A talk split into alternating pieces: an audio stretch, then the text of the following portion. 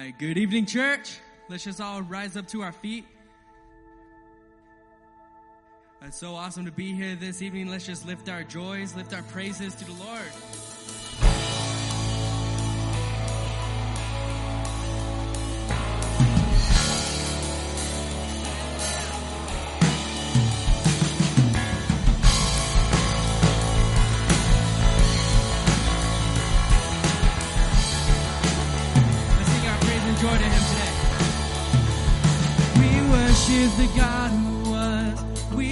worship the God who is.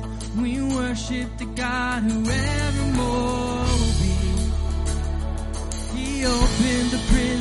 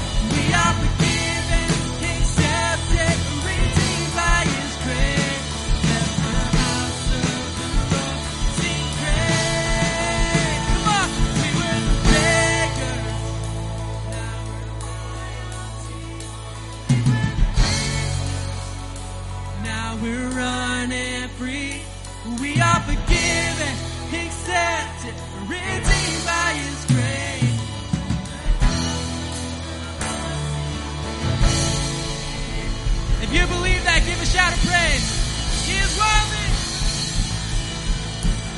Amen. There is joy. There is joy because we know who we are. Because he gives us an identity, amen? Our identity is found in Christ. We are no longer a sinner. We are no longer slaves. We are children of God, amen? Who am I that the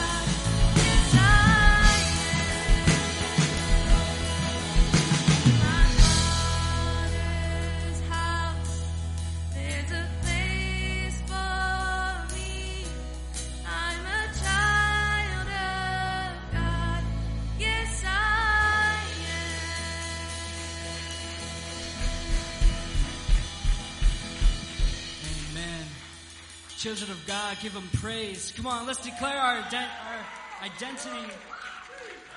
Amen. Oh, Father God, we just thank you. We thank you that with you we have a name.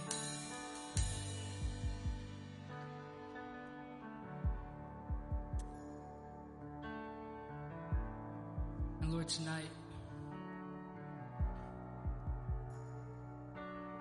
we need to hear it. We need that reminder, God.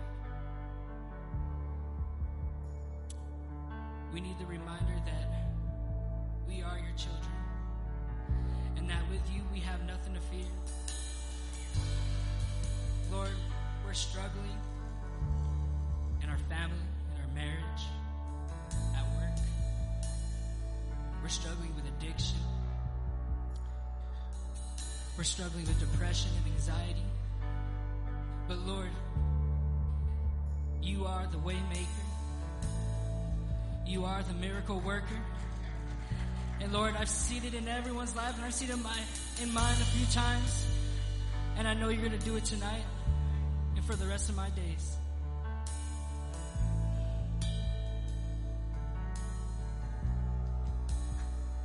You are here,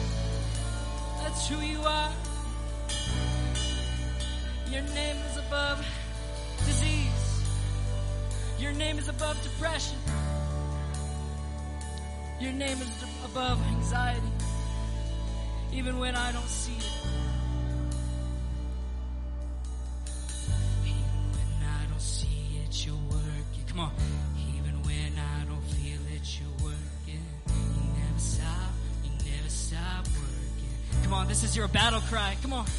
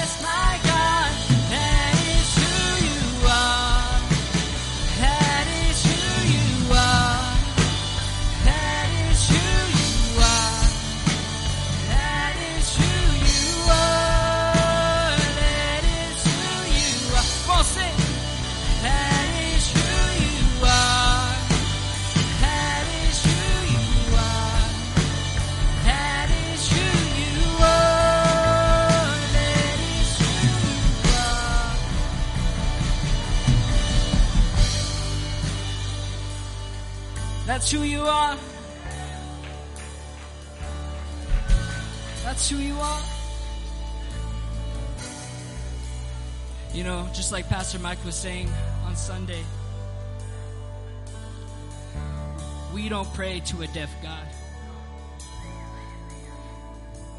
He hears us. And even when we can't find the words to muster up how we feel, what we're going through, He understands.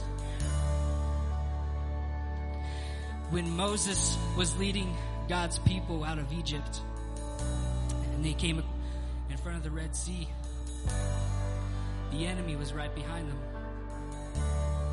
And they were scared. But it was by faith. It was by faith that they trusted God.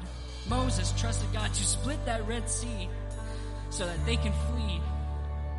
And it was by faith that the Israelites were able to bring down the walls of Jericho and go to the promised land. And it's by faith that the disciples knew what Jesus had to do for us. It was by faith that Jesus went through with what he did to save us. Jesus teaches that we don't need no special words to pray. He teaches us, Our Father, who art in heaven, may your name be kept holy. May your kingdom come, and may your will be done on earth as it is in heaven. Give us this day our daily bread, and forgive us of our sins as we forgive those who sin against us. And lead us not into temptation, but deliver us from evil. For thine is the kingdom, and the power, and the glory, forever and ever and ever and ever and ever and ever. And God's people said, Amen. Come on, even when I don't see it, can we sing that again one more time?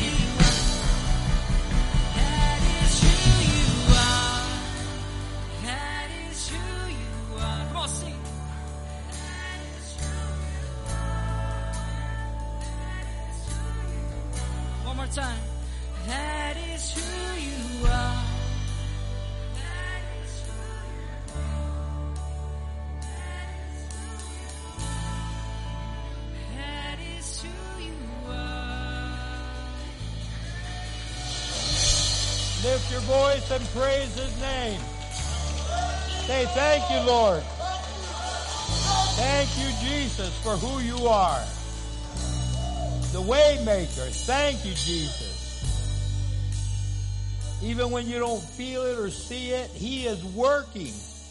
Because we walk by faith, as AJ was saying, but not by sight. So even though you don't see it or feel it, we don't live by feelings, we live by truth. Jesus Christ is always there. He never abandoned you. That is truth. Jesus Christ can turn anything around. That is truth. Jesus Christ is in control of everything. That is truth. So Father, we claim your truth tonight over our lives over our families, over our community, over our city, over our state, over our country, and over this world. Father God, people see the world as completely out of control, but thank you, God, that you have not stepped off of the throne. You are still on the throne. You are a sovereign God in control. And our freedom of living without boundaries is killing us. So God, I pray that Lord, you would teach people that boundaries were given for a reason. To free us to live and not bind us. To free us to be the men and women of God you've called us to be. So Father, in the name of Jesus, I pray healing over our land. We ask that you forgive us of our sins because God, we as God's people, we as the church, we as the Christian body of Christ, we as the followers of Christ have not done our job to evangelize and win this city and this state for Jesus Christ. Forgive us, Lord. Forgive us. There's people that are dying and going to hell, and some of those people are related to us. Forgive us, Lord. God, give us a holy boldness to speak life over death, hope over despair, promise over failure. Father God, we're believing that, Lord, you're going to minister and you're going to meet every need here tonight. Every need. So pour out your spirit. Minister supernaturally. God, I pray to the person on my left. I pray to the person on my right. I pray for the person in front of me and those behind me. That God, you're going to meet their every need. Lord, I don't know what they came in burdened with, but I pray that, Lord, they can lay it down at the cross and you free them of that anxiety and fear and burden. And Lord, you just give them the peace of God which surpasses all understanding. Guard their hearts and minds in Christ Jesus our Lord. Father, welcome. Welcome to this place. God, I pray that every person watching online, they feel an overwhelming presence of your goodness, the overwhelming presence of your grace and mercy. That, Father God, everyone within the reach of my voice experience the overwhelming power of Jesus Christ. And we pray this in the holy name of Jesus, and God's people said, Amen. Amen. Praise the Lord. Praise and give him praise. Say, Thank you, Lord. Thank you, Lord. Now turn to your neighbor and say, I'm so glad you came tonight. I'm so glad you're here. God's got a word for you. God has something he wants to do in your life. And then you may be seated. Youth class. Our youth are dismissed at this time. Youth, you guys go rock it out for Jesus in your sanctuary. Our youth are dismissed. That's sixth grade to 12th grade. And would you say thank you to our youth who gave us snow cones tonight? They had snow cones for us if you got here early. They were giving them away and people were refreshed and now everyone's got red and red tongue and red lips and but they, they look beautiful. Guys, I just want to remind you that um, We got a lot of things going on. This Sunday, church, this Sunday kicks off Vacation Bible School. It's going to be a glorious time. Please put it on your prayer list. Pray that God's anointing be over the teachers, the workers, and all of the children here. Pray that God show up and really minister to them. It's going to be from Friday, uh, uh, Saturday, Sunday night through Thursday night. So we really hope that those five nights just be glorious in the presence of God. Want to let you know that uh, this Friday is Men of Honor. Man, I really hope you join me. It's going to be a glorious time. There's a very famous Jim Hawkins, a famous basketball player, NBA player, is going to be speaking. He's going to be there. It's going to be at Casa del Rey. If you don't know where Casa del Rey Church is, if you know where Walmart is at I 40 and Coors, it's literally right behind it. And we're going to be there this Friday. And at five o'clock, they start having food trucks there, so you could have your dinner there if you want. But at six thirty kicks off the event, and it's just going to be an amazing time. So, men, please mark your calendar. Be there this Friday. It's going to be great. Wives, mark your calendar to make sure your husband gets over there. Say, babe, please go over there. I want some peace and quiet tonight. You go get worship. You get fired up for Jesus, and when you come home, you can tell me all about it. Hey, the 31st of this month, the last Friday of the month, not this Sunday. I keep saying Friday, the last Sunday, not this coming Sunday, but the next. We're going to be having baptisms. If you've never been baptized since you've given your life to Jesus Christ, it really is a very important part of your salvation, a very important part of your testimony to give a public declaration of what's taken place inside. So please join us. On that Sunday, we're also going to have Meet the Pastors. If you've never really got to know who the pastors are, we hope you'll sign up for that and join us. It's a one hour time together. We have some snacks and just tell us a little bit about ourselves and our vision for this church. And on the 31st, I have invited APD to join us here. APD, not to arrest anybody, so calm down. If you have a warrant, take care of it, but they're not here looking for any criminals. We're going to have what we're calling coffee with a cop. So this is the time to get to know them, that they're normal people. They're ordinary people that have families just like you and I. But their job happens to be they're police officers. And I've asked them to join us on the 31st. So they're going to be here between services. You can have coffee. You uh, give them a donut. You know. Look, I meet with the I meet with the chief of police and all the staff, and I give them I give them grief all the time, and they go, Pastor, the reality is, if you have donuts, we'll love it. So we're going to have coffee with a cop, and it's going to be on the 31st, and it's just a time for us to let APD know that in spite of some of their setbacks, we are praying for them. We stand with them. And what we're going to do is we're going to have a ministry here called Stand True for Blue. And if you want to adopt a police officer or a first responder, it doesn't have to be APD, it could be Bernalillo County, it could be sheriff, it could be the sheriff's, it could be a firefighter or whatever. If you want to adopt one to pray for them, you're going to have that opportunity. And then there's just a lot of really neat things. But one of the things I said, not this Friday and Saturday, but next Friday and Saturday, we're going to have a really amazing worship conference here. Dr. John Thurman is going to be here. He is a he is a Christian psychologist and he's going to be preaching on reigniting and reuniting the family. And and this is look, if you're having a marriage that's on fire, you got to be here to keep it on fire. If you've got one a marriage that's the, the fire's kind of getting low, you got to come here how to uh, fan the flame and get the flame going again.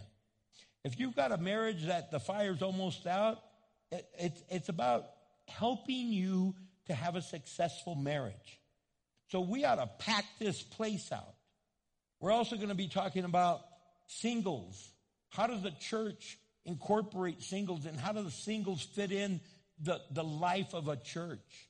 We're going to be talking about blended families. I know some of you don't like hearing that word, but the reality is if you have children from different parents and on and on, the dynamics of bringing that together. So we're going to be talking about that.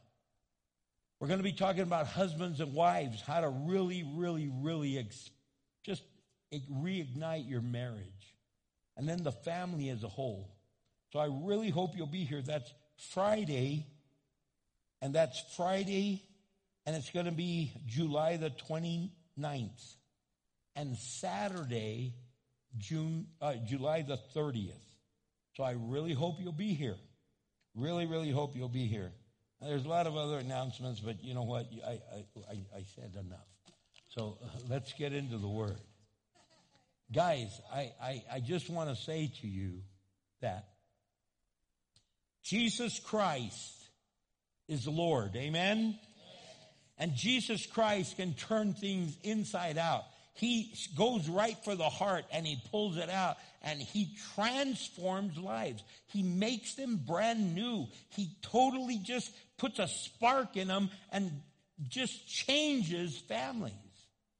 I was talking to a family the other day that the, the husband used to be a hardcore alcoholic and, and a drug addict, and the wife was a partier, and she was always getting in a lot of trouble because she was partying so hard, and, and the kids were just lost, and they, and man, God got a hold of the dad, and I'm telling you, man, when God gets a hold of a man, there's greater influence in the family than moms. And no offense, moms, but when the dad is leading in the household, more of the children will give their life to Jesus than when mom is. Just the impact of dads. So dads, if you've abandoned your children, I pray you could reconcile. And if they don't want to reconcile with you, then I pray that you adopt someone to pour yourself out into. But this man got a hold of Jesus and Jesus got a hold of him and his wife. And man, radical changes took place. And he said, Pastor, I'm going to do what you've been telling us. Break the generational curse. I'm going to end it. I'm going to stop it. I'm going to leave a new legacy for my family. And that's what I want to talk about tonight. Leaving a spiritual legacy for our family. To really leave Jesus Christ and the center of your home and the meaning of that and educating your children and pouring yourself out so that they would hunger and thirst for the things of God and hunger and thirst for righteousness and hunger and thirst for coming to church not because they want to hang out, but because they're learning about how to transform their life. And also they love hanging out with godly people. So if you've got your Bibles in the book of Matthew, chapter 6, you see that Jesus is preaching the Sermon on the Mount. He started it in chapter 5 of Matthew. Chapter 6 and chapter 7 is all the Sermon on the Mount. And he taught so much truth. If you want to see what Jesus was all about, he's teaching truth throughout that. And he's speaking it into the lives of those listening. And in chapter 6, he shifts and he starts talking about the individual, the perfect individual, the one that's going to concentrate completely on the Lord. And he starts off in chapter six of just saying, man, you, you got to really guard your heart and you need to start focusing on the things you're looking at because the eye is a window to the heart. And when he gets to verse 19, in chapter 6, verse 19, 20, and 21, he says, don't store up treasures here on earth where moths eat them and rust destroys them and where thieves break in and steal. Instead, he says, store your treasure in heaven where moths and rust cannot destroy and thieves do not break in and steal. Then he says, who, wherever your heart is, hear that, wherever your heart is, there the desires of your heart will also be. So he's saying, where your heart is, that, that's where it's showing what your, where your desires are. It's showing what you're about. It shows your family. It shows your friends. It shows everyone who you are, where your heart is desiring, what it's desiring, what it wants, and what it needs. So Father, in Jesus' name, help us right now to really get some principles on how to establish a spiritual legacy for our family, to really leave a legacy of righteousness, of love and joy and peace, of the grace and mercy of God. Lord, teach us how to do that, I pray in Christ's name, amen. The very first thing I want to say, is you're going to leave a, a, a spiritual legacy, a spiritual legacy needs to be a mandatory priority in your life, in your family. You've got to determine we are going to leave a spiritual legacy. That's before riches. That's before any kind of money we're going to leave our kids. That's before the stuff we gather, a house and cars and all these things. The thing we're going to declare is we are making this a Christian household. This is where Christ reigns. This is where Christ le- and he leads our family and he is supreme over our home. And we are declaring that we are a Christian household. That doesn't mean we're perfect, but God is perfecting us every single day. We are going to be that. This is what we're going to put as a priority. We're going to make a priority that we are truly going to do it God's way. That we're going to impact the lost and dying world, but it's going to start in our household. That our son and our daughter, our father and our mother, our brother and our sister, our friends and our neighbor, our grandparents and our grandchildren, and those relatives are going to hear about Jesus Christ even before we go to the total stranger. A lot of times we're embarrassed to share spiritual things in our home. We get like, oh man, they're going to think I'm all weird and they're going to say, here comes Richard.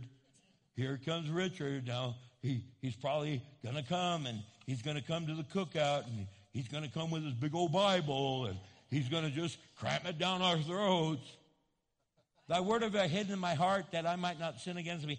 I don't even have to have a Bible to be able to share God's love. I don't have to prove anything. I have my Bible and I carry my Bible and my Bible is now even in my phone. So if I don't have a Bible Bible, guess what? I have the Bible Bible. And I could share and I could care. But you know what? We've got to decide. My family, starting with my husband or my wife, my family, starting with my son or my daughter, my family, starting with my brother or my sister, my family, starting with my grandparents or grandma and grandpa, my family needs to know Jesus Christ, and that is going to be the goal that I have in my life. You got to declare that.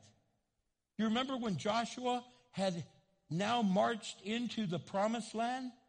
And he finally got there, and they get there, and some of the people of God are starting to worship foreign gods. They're doing dumb things. It's like, really? He brought us out of the wild, uh, out of the wilderness, and before that, he brought us out of Egypt, and now you're going back to that garbage? It's not like none of us have ever gone back to that garbage. Sometimes we've done some really dumb things, haven't we? Sometimes we backslid, or sometimes we, we have Jesus, but we want a little bit of this, a little bit of that, a little bit of that. It's like, what's wrong with us? We're entertaining foreign gods. We're entertaining foreign things.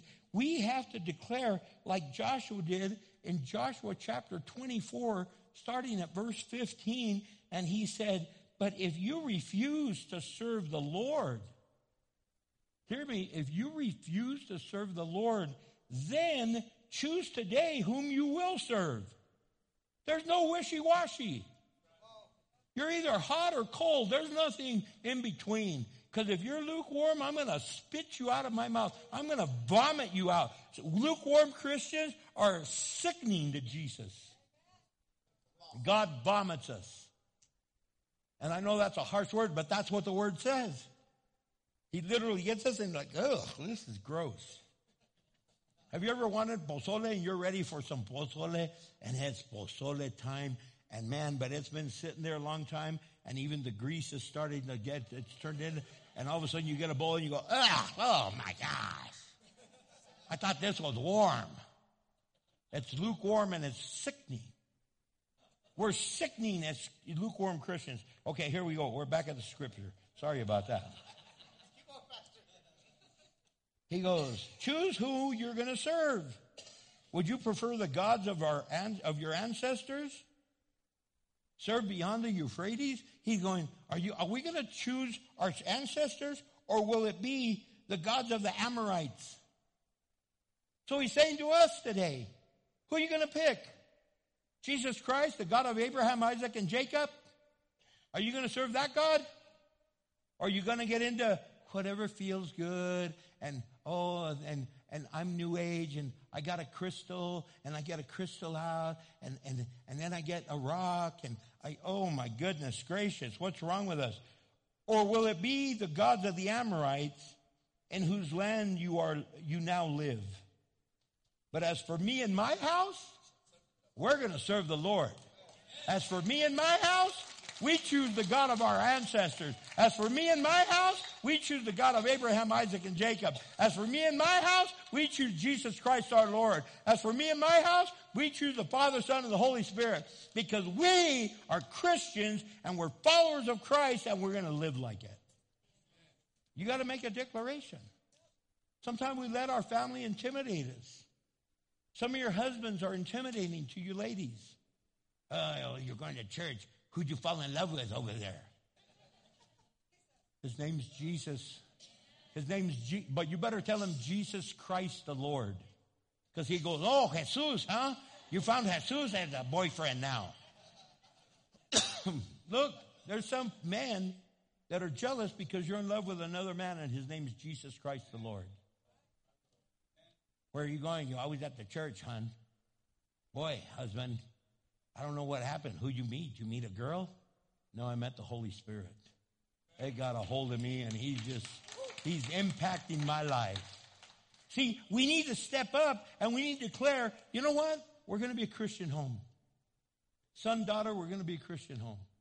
I know we haven't always been, and I know we've really been stupid, and I know we've gone off the deep end before, but as for me and my house, we're going to serve God.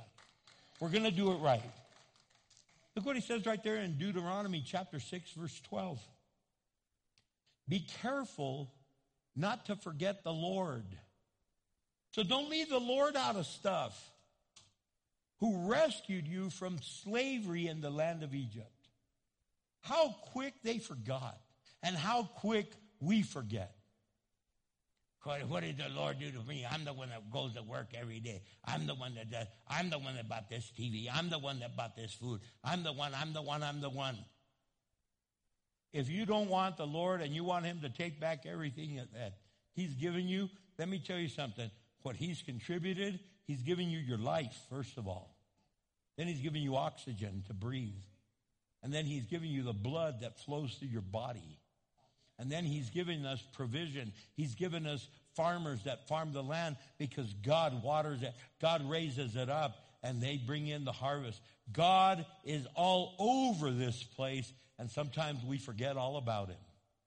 Shame on us. Shame on us.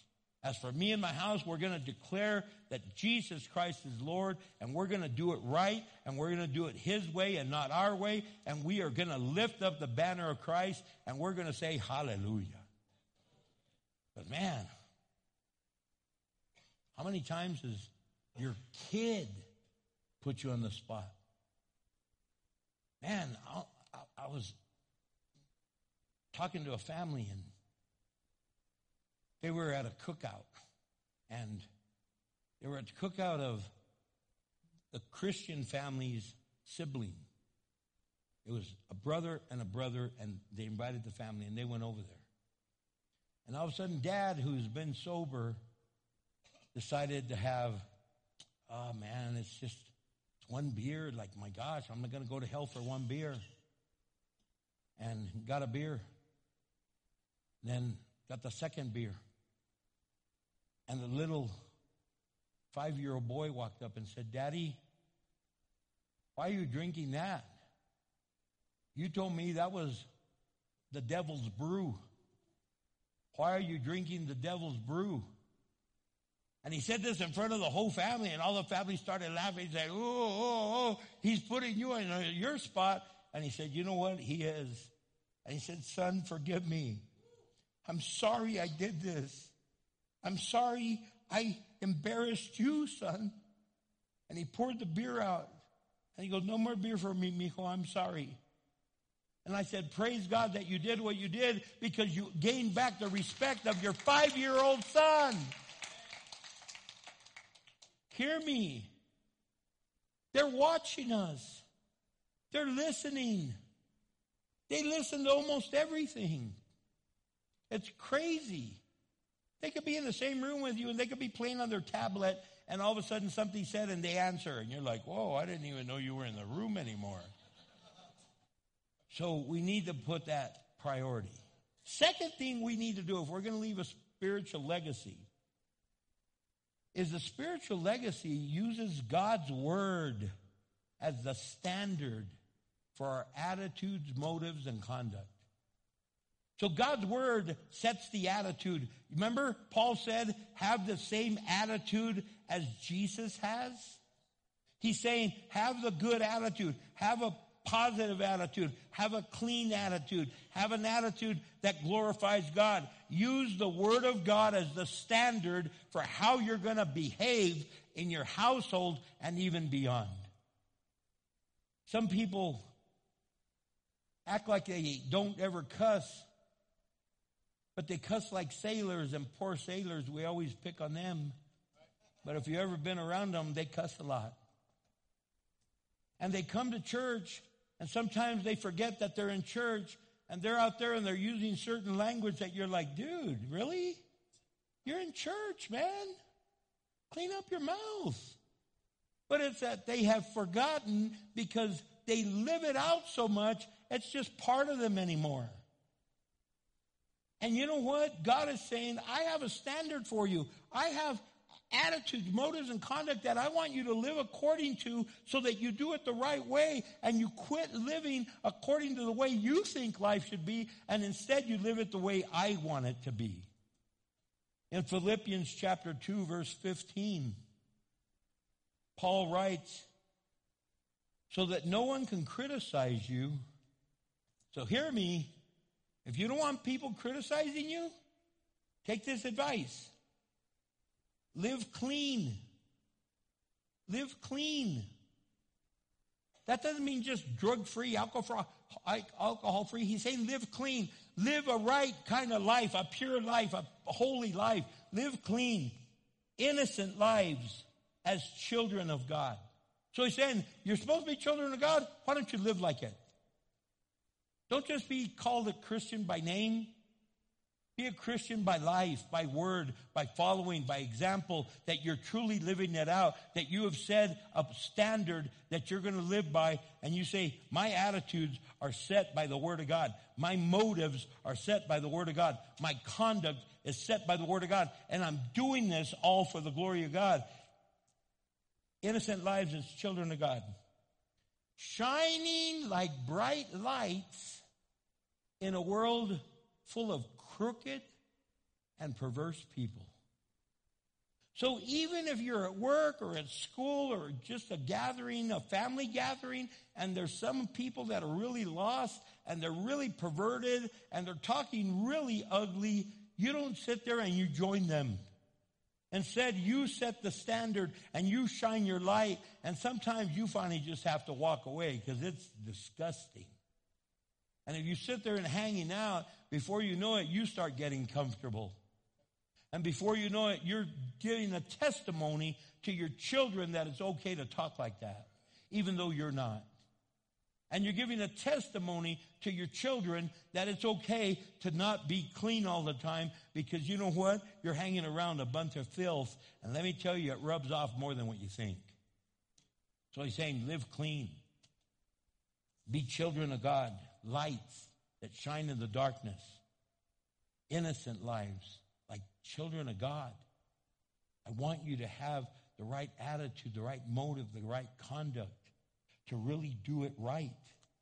In John chapter 13, verse 15, he says right there, I have given you an example to follow. Hear me. I have given you an example to follow. Do as I have done to you. Jesus is the one talking. He's going, guys, I've given you an example. They didn't get it up to that point. They didn't totally understand it. But let me tell you something. After Jesus died and rose again, they knew, oh my goodness gracious, this guy's the Messiah and this guy taught us and we need to do it his way. And that way, that is why each one of them was martyred for the glory of God. They were willing to die for what they believed for. They were willing to go and face death because they knew, you know what? That which he imparted to me is worth following. Are you giving that example to your family? That which you live, that's what you love is worth following? Are they getting it? Are they seeing it in your life? Are they seeing that you are truly living it out because your attitude is a godly one? Or do you sit there and murmur and complain about everything? And you have this horrible disposition and this attitude that is that permeates the whole room. You know people like that. Man, you're having a good old time and you go, oh my gosh, Richard's here. Oh man. Come on, you know how it is. And everyone goes, thank God, Richard's gone. Now we can have fun. One person could change the whole atmosphere into a negative one. But guess what? One person could come in with the glory of God and change the whole atmosphere into a glorious one. Be that person. Be that person that changes things around. Be that person that turns it and makes it positive. Be that person. Man, in 2 Timothy chapter 3, verse 16, Paul is writing Timothy, and he's a young pastor. He's like 18 years old. And he says, Look, Timothy, all scripture the Word of God, all Scripture is inspired by God. It's inspired by God. It's not man made, man made up, man written. It's been given to us by God Himself. And it's useful to teach us what is true and what makes us realize what is wrong in our lives. So he's saying, don't you get it? The Word of God is going to teach you what you're doing right and what you're doing wrong. Haven't you ever been convicted by someone else just watching them? And you see what they're doing and you go, oh my gosh, what's wrong with them? And then you go, ee, Lord, forgive me because I was doing that. Or I'm doing that. Or I've been there. Lord, I need to change. And then he goes on to say, it corrects us hear this, when we are wrong, and it teaches us to do what is right.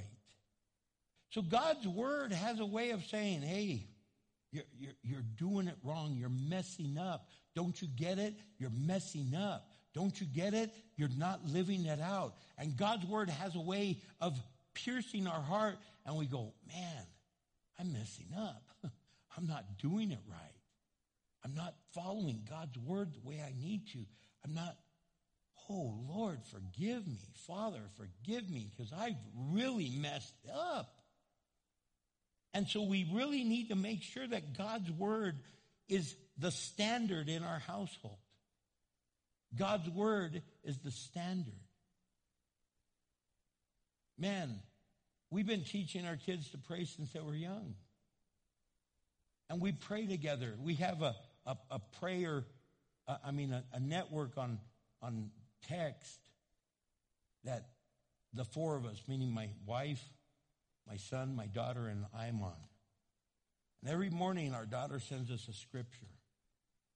And then we comment on it and pray and we encourage each other through prayer and the, and because we know that that's where you get your strength. We know that He's the one that's going to do it for us. We know that He's the one that's going to watch over us. And we do that to encourage each other. You could do that with your loved ones. There's a guy here at church that every day he sends out a, a, a devotional and a scripture to about 25 people on this feed. And I'm one of the 25. And I'm like, man, this is awesome. What an awesome ministry. Using texting for the right thing. Instead of, hey, man, hey, hey, hey, uh, you know what? Oh my gosh. Some people say texting is of the devil. No, it's not. I think God invented the internet. I think God invented all this technology for us to spread the gospel of Jesus Christ to every single living person. But we're foolish and we use it for the wrong reason. we need to really hold a standard for our attitudes, our motive, and our conduct. We need to live right. We need to live it out to the glory of God. Then the third thing we need to do if we're going to leave a spiritual legacy, a spiritual le- legacy is bu- built on implementing spiritual habits at home. What are your spiritual habits at home? You all have habits at home, stuff that you just do automatically. When you wake up, you get up, hey babe, hi hon, hey kids, hey kids, hey mom, hey my dad. And then, okay, you know, you brush your teeth, comb your hair. Some people shower in the morning, some people shower right before bedtime. And then you go in there, you get your cereal, you get, you, you just kind of do everything. It's, it's automatic. You just grab stuff that's there because it's such a habit. Do you have a spiritual habit that you guys get up in the morning or in the afternoon or at night when you guys get together and you pray and you share and you read a devotional and you read the Word of God and you share the Word of God and you take in the Word of God and you impart the Word of God and you make sure that the Word of God is being spoken in your household and in your home? Are you doing that?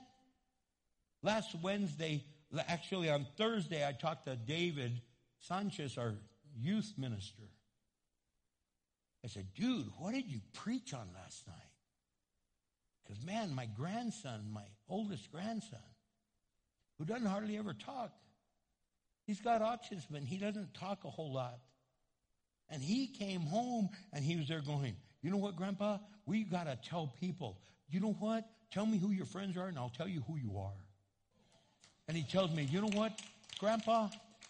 He goes, we need to tell people, tell me who your friends are and I'll tell you what your future is. And I go, orale, mijo, you're preaching that. And then he was pacing back and forth in our bedroom. Cindy's in bed and I'm in a chair and he's going, and you know what we need to tell people? We need to let them know that they need to turn their life around and they need to come to Jesus and they need to trust in him and believe in him. And they were, he's going on and on and I'm going, oh my gosh. I looked at Cindy and I go, this is amazing. And I was like, man. And then I talked to David and I, he goes, we, we didn't talk about any of that. And I go, really? He goes, he was telling us. He was telling us. And, and I go, because I have a saying, you know, a lot of us have heard us, those of us that are Mexican or speak Spanish, our parents tell us, dime con quién andas y te diré quién eres. Tell me who you're with and I'll tell you who you are. And he's there saying that. And I've said it, I guess I said it more than what I thought. But he's there saying that and tell me who you are, tell me who your friends are, and I'll tell you your future. And I go, oh, I, I didn't know that one. That's good. And he was just sharing and sharing and talking, but he's getting into some habits now. Like he got baptized recently. Every place he goes, he goes, Yes, I got baptized and I have a summer job. I'm like, like that's this is my resume. I got baptized. I'm a Christian. I'm like, praise the Lord. Might you never lose that boldness. See, we need to do those things. Get into some kind of spiritual habit that the family follows. And even if they go, okay, well, we got to do devotional. Do it anyway. Because the word does not return void. And when those kids are out there in school and being tempted with all the garbage they're tempted with, they will be able to stand firm. They will be able to say, no. As for me and my house, we serve the Lord. If my mom and dad catch me doing this, I'm dead. We don't do those kind of things. We don't live like that. What habits are you forming in your household and into your children that they're going to grab a hold of? And you know what? Even if they get like, oh, here we go, guess what? Do it. Well, I don't want to force my children on anything. You force them to take a bath. Get in there and take a shower right now. Is that abuse? No. It's because you care for them. Teach them the Word of God because you care for them and you don't want them to go to hell. Well, I want to, them explore whatever they want to believe. Are you really serious? Are you going to let them live like that in the world? Well, whatever they believe. They believe fentanyl's okay, so they're going to take fentanyl. They believe, uh, are you, you see where I'm coming from? Set some rules and set some standards and set some habits that they're going to grab a hold of. And even if they don't like them before you know it, they're just going to love it. Because they're going to see the benefit of it. They're going to see the blessing. They're going to see the transformation that takes place in your life and in theirs. They're going to see the change that's taking place. They're going to see the things that are taking place that you need and they need like. We need to do that. In Luke chapter 2, verse 41 and 42, it says, Every year, Jesus' parents walked to Jerusalem for the Passover meal. So they're going to the Passover meal. When Jesus was 12 years old, listen, he's 12. It's not because he was the son of God he did things. He was modeled by his mom and dad. They would go every year. They attended the festival as usual. So Jesus is 12 and he just knows every year we go to Jerusalem for the Passover. This is what we do as a family. But this particular time, he's there walking and he gets lost in the crowd because he's teaching and the people around him are going, this guy teaches as one who has authority. How can he do that as a young boy? It's because he was brought up in a home where Jesus Christ, where God was very much listened to and very much followed. Mary got a word. You are, have been chosen to carry the holy seed. She could have said no, but she said, be unto me that which you say. Go ahead, Lord. Whatever you do, say, do it. Joseph said, man, my woman came up pregnant. I'm going to have to divorce her. I, this, I can't handle this.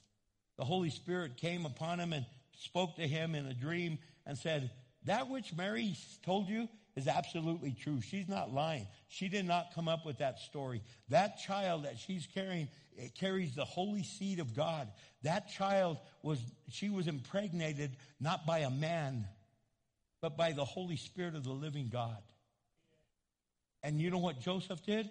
Man, Lord, forgive me that I wanted to divorce her. I will do whatever you say. And he took her as his wife and he named the baby Jesus just like the Lord had told him. That's the kind of household Jesus grew up in. A spiritual household. Not just because he was the son of God, but because he was taught the things of God by his mom and dad. Are you teaching them the things of God as mom and dad?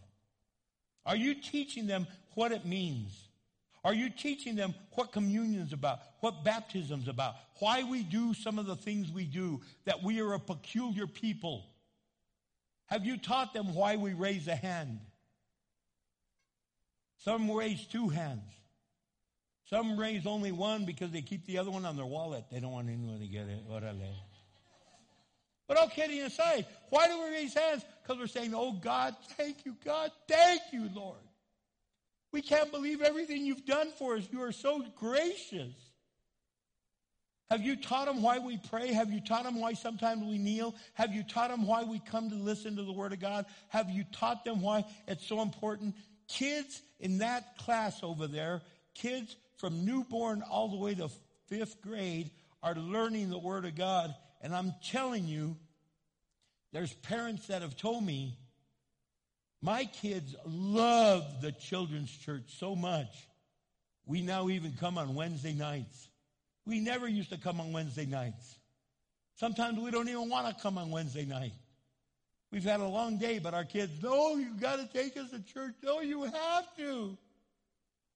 Because they're being taught the real thing compared to a world that's lost and dying without any hope. Our youth are hearing the promise of God. He's the waymaker. He's the promise keeper. He's the light in the darkness. He's the one that transforms lives. And they're hearing it. And sometimes they go, oh, here it goes again. But you know what? When it comes down to it, they know what they know what they know. And they've heard it, received it, and now they're trying to live it. That's why in the book of Luke, chapter 22, verse 39 and 40, it says, Then accompanied by the disciples, Jesus left the upstairs room and went as usual. Hear the word. They had just had the Passover meal. They had just had the Last Supper. And they left as usual, as they usually did, as Jesus did many a times to the Mount of Olives to pray. Then he told them, pray, pray, pray, pray, pray, pray, pray, that you will not give in to temptation. And you know what? While he was off in prayer, I've been to that place five different times. And when you go into the church, they built a church over what they believe is the rock that he prayed at. And I've seen that rock and I, I literally envision him crying and praying for me. He prayed for you and me. He prayed for the lost. He prayed for the broken. And he said, guys, pray with me. And they all fell asleep. And I think about that. They fell asleep while he's praying, and I think a lot hasn't changed. The church is still asleep. We let craziness take place. We don't vote. We don't register to vote, and then we don't go to vote. I, I'm not into politics. Let me tell you something. Laws have come into being because Christians have kept their mouths shut and fell asleep on the job. I'm not talking politics right now. I'm talking the reality of Christians having a voice and Christians using it for the glory of God to make a difference and bring change and bring transformation and bring hope. Pray so that you won't fall into temptation. Pray, pray, pray, pray, pray. Pray, pray, pray, pray, pray. Pray.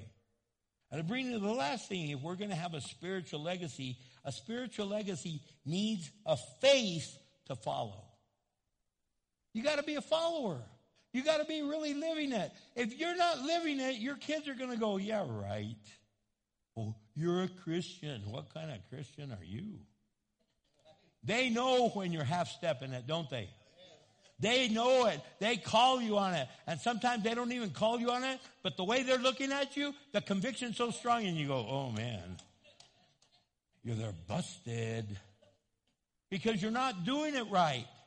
You're not being truthful. We have to have a faith so that they can follow it. We can't give our faith away. We can't say, now that I'm saved, you're saved too. No, listen, it says me and my household will be saved, but I got to live it out and I got to lead them to Jesus because they have to receive it themselves. In 1 Corinthians chapter 11, verse 1, it says, and you should imitate me, Paul says, as I imitate Christ. Don't imitate me because I'm Paul. Don't imitate me because I'm the pastor. Don't imitate me because I'm a director. Don't imitate me because I'm the leader. Don't imitate me because I'm because because I'm because I'm imitate me because I follow Jesus and I live out a life that's worthy of following. So is your life worthy of following? Is your life literally going to take steps that are going to lead to Jesus? If people follow your footsteps, are they going to get to the Lord? Or are you going to lead them to hell? There's people that have amazing leadership ability.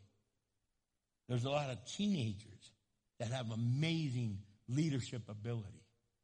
And they're leading people to hell. Because no one has redirected them. No one has told them and said, you know what? You have a calling on your life, but lead them to heaven, not to hell. So you know what? Let's leave a, a real legacy. Let's leave a spiritual legacy to bring glory to our God. Pour it into your husband. Pour it into your wife. Pour it into your children. Pour it into your parents. Pour it into your siblings, your brother, sister, uh, your grandparents, and your aunts and uncles. Pour it into your neighbors and your friends. Pour it into the people around you. Pour it in. Look, just because I'm a pastor, that doesn't mean anything. But I have become the pastor of my neighborhood.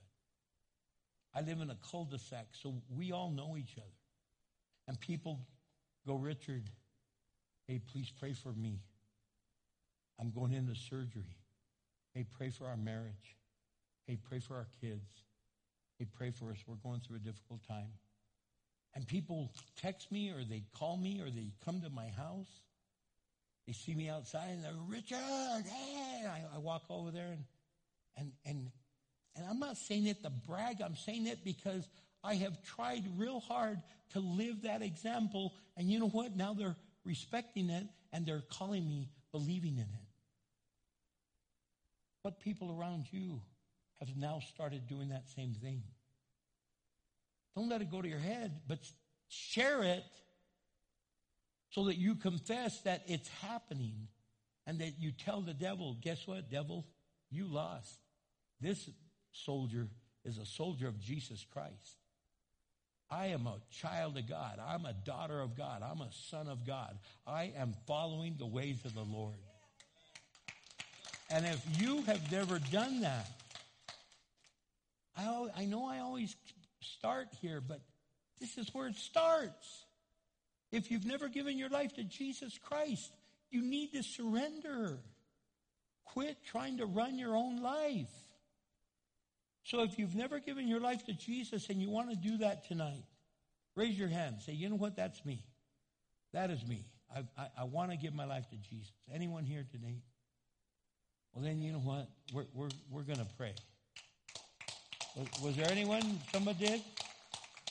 Uh, look, I, I, I don't want to miss, if I didn't get to see you, I, I want to make sure that we pray with you. But, but what I want to make sure is that we put our hope and trust in the Lord, that we lean into Him, that today we declare ourselves clean by the blood of Jesus, and we declare our home a follower of Jesus, and that we declare ourselves to start building a spiritual legacy for the glory of God. So if that's what you want, I pray that you come up to the altar and say, We're rededicating our lives. We are saying we're going to totally be sold out to Jesus. So would you stand with us as we close? Would you stand with us as we celebrate? Would you stand with us as we say, God, pour your spirit into us because we want to do it right. So, Father, in the name of Jesus, as we pray, I pray that God, we could really believe the truth of this song, that you really are the waymaker. And Father God, I pray that we would recommit ourselves completely to you. That God, if we have been just kind of off target and we have drifted from the center and we've leaned to the left or to the right and not right down the middle, that today you would just reignite us and recommit ourselves completely to you. So, Father, in the name of Jesus, I pray that you pour yourself into us as we pour ourselves out, that there be less of us and more of you. So, if you want prayer, I encourage you to come up right now. And I encourage you to just really trust Him to do that which you're seeking. And if you're a prayer partner, please come up and pray with people. They're coming up here to say, I need more of God. And they want someone to agree with them, and they want someone to pray with them, and they want someone to just lean on to as they lean into the Lord. So make your way up as we pray.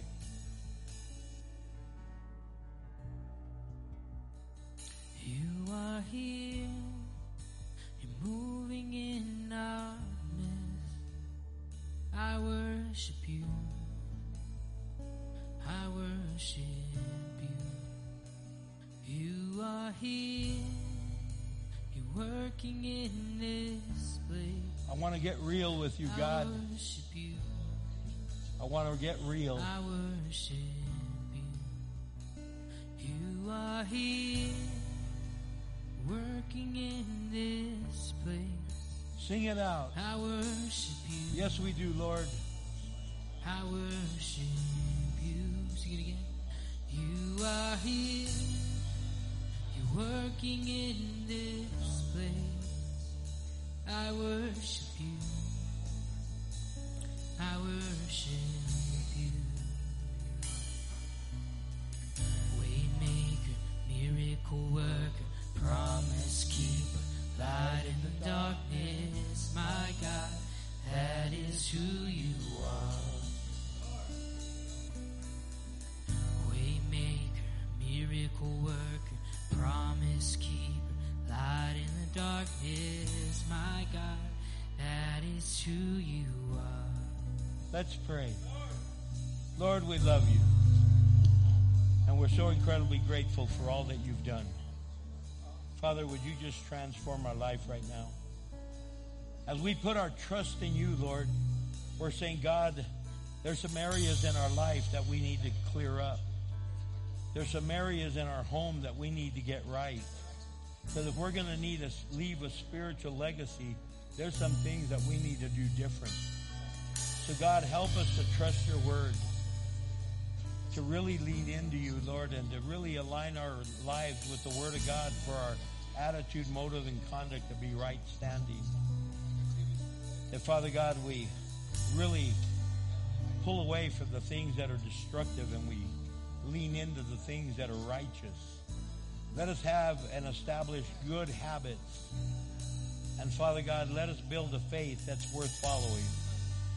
And Lord, we thank you. We love you. And we pray in the mighty name of Jesus Christ. And God's people said, Amen. We love you, church. God bless you. You're dismissed to go change the world. Let it start in your life and in your home. God bless you.